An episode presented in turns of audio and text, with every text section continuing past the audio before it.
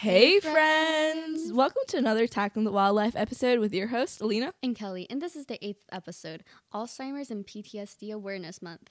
This episode may be triggering for some viewers, so please proceed with caution.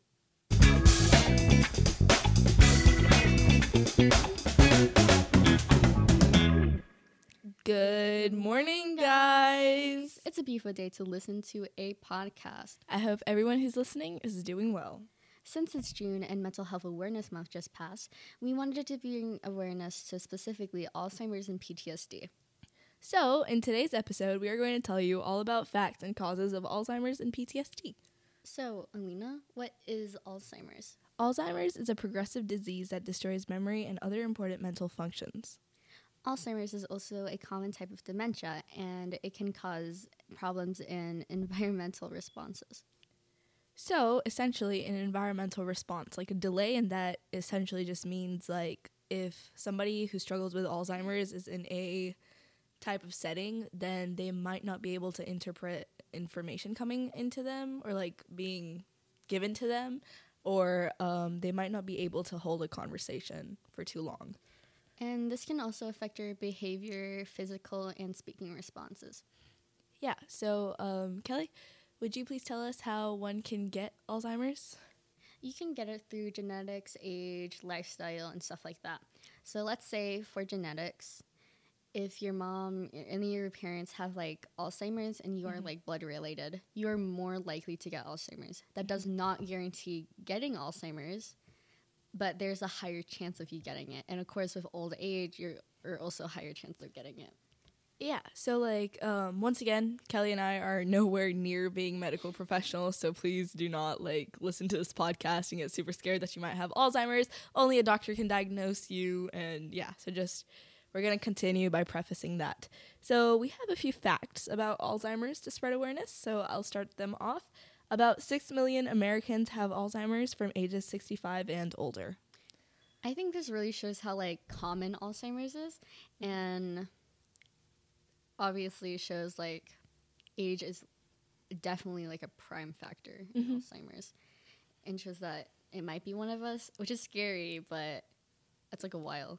Yeah, and like guys, honestly, you can't just change if you're gonna have Alzheimer's. Like, sure, you can get treated and you can work on it, but like, it's not just gonna change that fact that you have it by changing some things up. But, you know, that was really loud. I'm so sorry for that, guys. That was really, really loud. But yeah, anyways, moving on.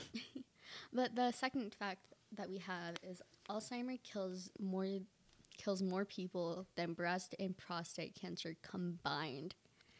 That's honestly like really sad and upsetting considering how many people have cancer and like we see that more commonly than we see Alzheimer's, I feel like, right? Yeah, I think it's. I think breast cancer and prostate cancers are more, I guess, representative, Mhm. represented than Alzheimer's. I Because- feel like. Alzheimer's is also like a really touchy and like a sad and depressing topic. Like cancer is of course also, but I feel like people are less you know, hesitant to talk about having cancer than some people are talking about Alzheimer's. I think it might be like a, I guess, a moral thing with Alzheimer's. You know, Mhm. I guess our, like because Alzheimer's, of course, you're like it's dementia. It's a type of dementia, so you're losing your memory. Yeah. So people are, might be more. How do you say it? More like afraid to talk about since it's such like. Oh, this person might be losing your memory of me, and that person could be someone that you like care about a lot. Because definitely any type of disease or anything can really take a toll on your family members, like their mental health and stuff, and just make it kind of upsetting. So, with that, leading into the third fact is one in five women get Alzheimer's, while one in 10 men get it, making women more likely to get Alzheimer's.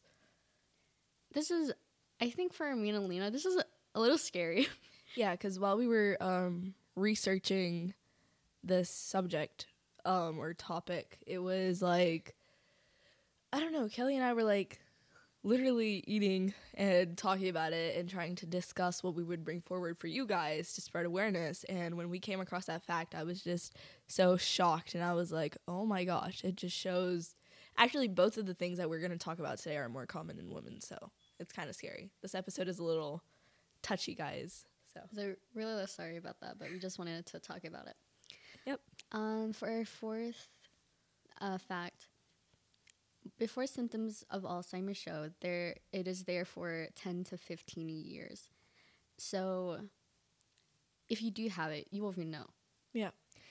So, like, if your family has a history, guys, I cannot stress this enough. If you have a family history of having Alzheimer's or something, please go get checked out. Please go get, you know, diagnosed by a professional because, you know, as much as I love Google and as much as, you know, we use Google in our daily life, um, we like, I just, I don't know, I was reading the symptoms of Alzheimer's, and this is also one of the reasons why we did not put symptoms of Alzheimer's into the you know research. It's because it's such common stuff and we don't want to like misdiagnose when we haven't gone and seen like a medical doctor and stuff. So yeah go check out a medical doctor guys. That's probably the best way you're gonna know, anyways. yeah.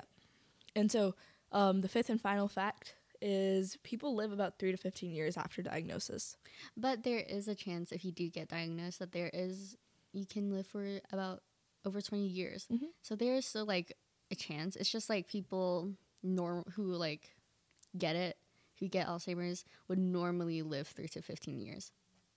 which is really sad but when you think about it it's um it's honestly really sad and this is such a i keep on saying this because i feel like tackling the wildlife is supposed to be a really um kind of positive talking about stuff type of podcast but at sometimes we need to get serious like this and it's really sad but it's an awareness month so although we have talked about five facts that were really sad now we're gonna kelly We're gonna talk about how you can reduce your risk of getting Alzheimer's, which the first one is to be physically active. Which can mean anything It like like walking and like running, of course, like lifting and stuff like that. But this also kind of goes with any health related stuff. Being physically fit with your mental health, your physical health, it just improves it a lot. Mm-hmm. at the end of the day, as much as you take care of yourself is only going to benefit you, which leads me to the next fact, which is getting enough sleep. Guys, I cannot stress this enough. I know I've said that like so many times already, but I cannot stress this fact enough. Get enough sleep. Like staying up all night, pulling all-nighters for an assignment or for like whatever reason, um only sleeping 2 to 3 hours, it's not cool, guys. I know I was in that phase in middle school where I was like, "Oh my god, I only got 1 hour of sleep last night walking in with my coffee." That's not cool, guys. It's kind of if you do pull an all nighter for school, let's say for school, right? And you are pulling an all there for an assignment. That assignment at that point is not worth it anymore. exactly. And 9 times out of 10, the professor or teacher who is um you know, assigning that assignment, they're going to be understanding, guys. If it's a valid reason, then they're going to be understanding. And like, you know, if you're procrastinating, that's a different topic. We're going to talk about that in an upcoming episode sometime later in the future, studying tips and procrastination. So, yeah, but guys, take care of yourself, please. Glorifying not getting enough sleep is not what you guys think it is. It's not cool. It's not, you know, the new thing. Sleep. Get those eight hours of sleep that you need for your mental, you know, And it health. kind of helps you think more. Mhm. And I've been there. I've been like, I pulled an all nighter one time where, and I had to like, go to school the next day. So I didn't sleep at all. It was so miserable. Oh yeah, like you okay, so the way that you act reflects on your peers, correct? So if you're acting in school like um you can't stay there, ow that kind of hurt. I just choked on my own spit. Ew, that was nasty. I'm sorry for that, guys. But um how you act reflects on your peers. So if you're acting like super miserable and super like tired and stuff, that's going to cause your friends to act out also, which, you know, is more stress. So just get enough sleep, be well rested, and you know, move on. and get exercise. Yeah, get exercise. As much as people be like, or like, you better get sleep. You better exercise. You better. you better. Yeah, you heard it here first, guys. Get sleep, do exercise. And you know what? Exercise is not like It doesn't have to be intense. It's just like maybe just like a 15 minute walk. or like in the gym, like, oh my god, I'm gonna go to the gym and I'm gonna lift and stuff. No, that's not do exercise that's comfortable to you. Whether that's walking your dog, going to dance classes, doing a sport, um, hanging out with your friends at the pool. Swimming is a form of exercise, guys. Um, there's a lot of ways. Yeah. So, The third way that you can prevent Alzheimer's is to manage your blood sugars appropriately. yeah, and you know, let me just preface this real quick, Kelly, if I may Mhm. interject real quick. um, that doesn't mean like, oh my god, I really want to shake right now, but if I get extra sugars, I'm not gonna like, you know, Get Alzheimer's. exactly like watch your blood sugars but appropriately like if you really want to shake go ahead drink it nobody's stopping you you know do you be confident in you drink what you want you know but don't try to like get it too often. Like every day, you probably shouldn't do that every day. Yeah, and you're, like- you're gonna feel sick anyways. So yeah so and not only that it's also like this is more for like type 1 and type 2 diabetes people. And like you know they got it. They're they're handling their you know lives well. So like just don't be like super stressed out now that we said ways to prevent ways to prevent alzheimer's. I'm sorry guys. I lost my train of thought there for a second. Um wait don't like you know what i'm trying to say kelly? Can you finish my sentence for me don't pressure yourself into where you just don't eat like foods that have sweets in it. If Yeah. you want something sweet, get something sweet, but don't like do it every single day. be mindful be Yeah, mindful, be of- mindful. yeah Eat your veggies. eat your vegetables guys okay um so the next fact once again falling in line with the last one manage high blood pressures so that doesn't mean like oh my gosh. That doesn't mean like salty foods like avoid those and avoid that and avoid that and like i'm never gonna touch fries ever again because they're salty. But um but you know just be mindful of what you're eating. Be mindful know what you're eating you know. Know like if i've taken this and that's too much and if i've taken this this is too much you know. Just be mindful of what you're doing and what you're eating. And for the the last way you can prevent it is to not drink or smoke. And if you do, do not do it excessively.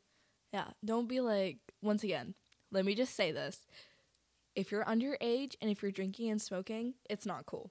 Like don't don't think that that makes you cooler if you're like doing that. Like just know like every person for their own right? Like kelly and i can't sit here and tell you not to drink or smoke and like force you not to do it. But just know that be safe be safe when you're doing it There are consequences consequences to drinking and smoking, obviously, and vaping also. Vaping, big one we would call we would like me and Alina would call like consider vaping smoking hmm yeah because it's basically what it is. Yep. And so, like, guys, just be mindful of what you're doing and the health effects that it may have on you later. Um, it is important, and yeah. All right, guys. So that kind of wraps up our um, ways to prevent. But we're gonna take a little break right now, and when you hear from us again, we will spread awareness on another subject: PTSD.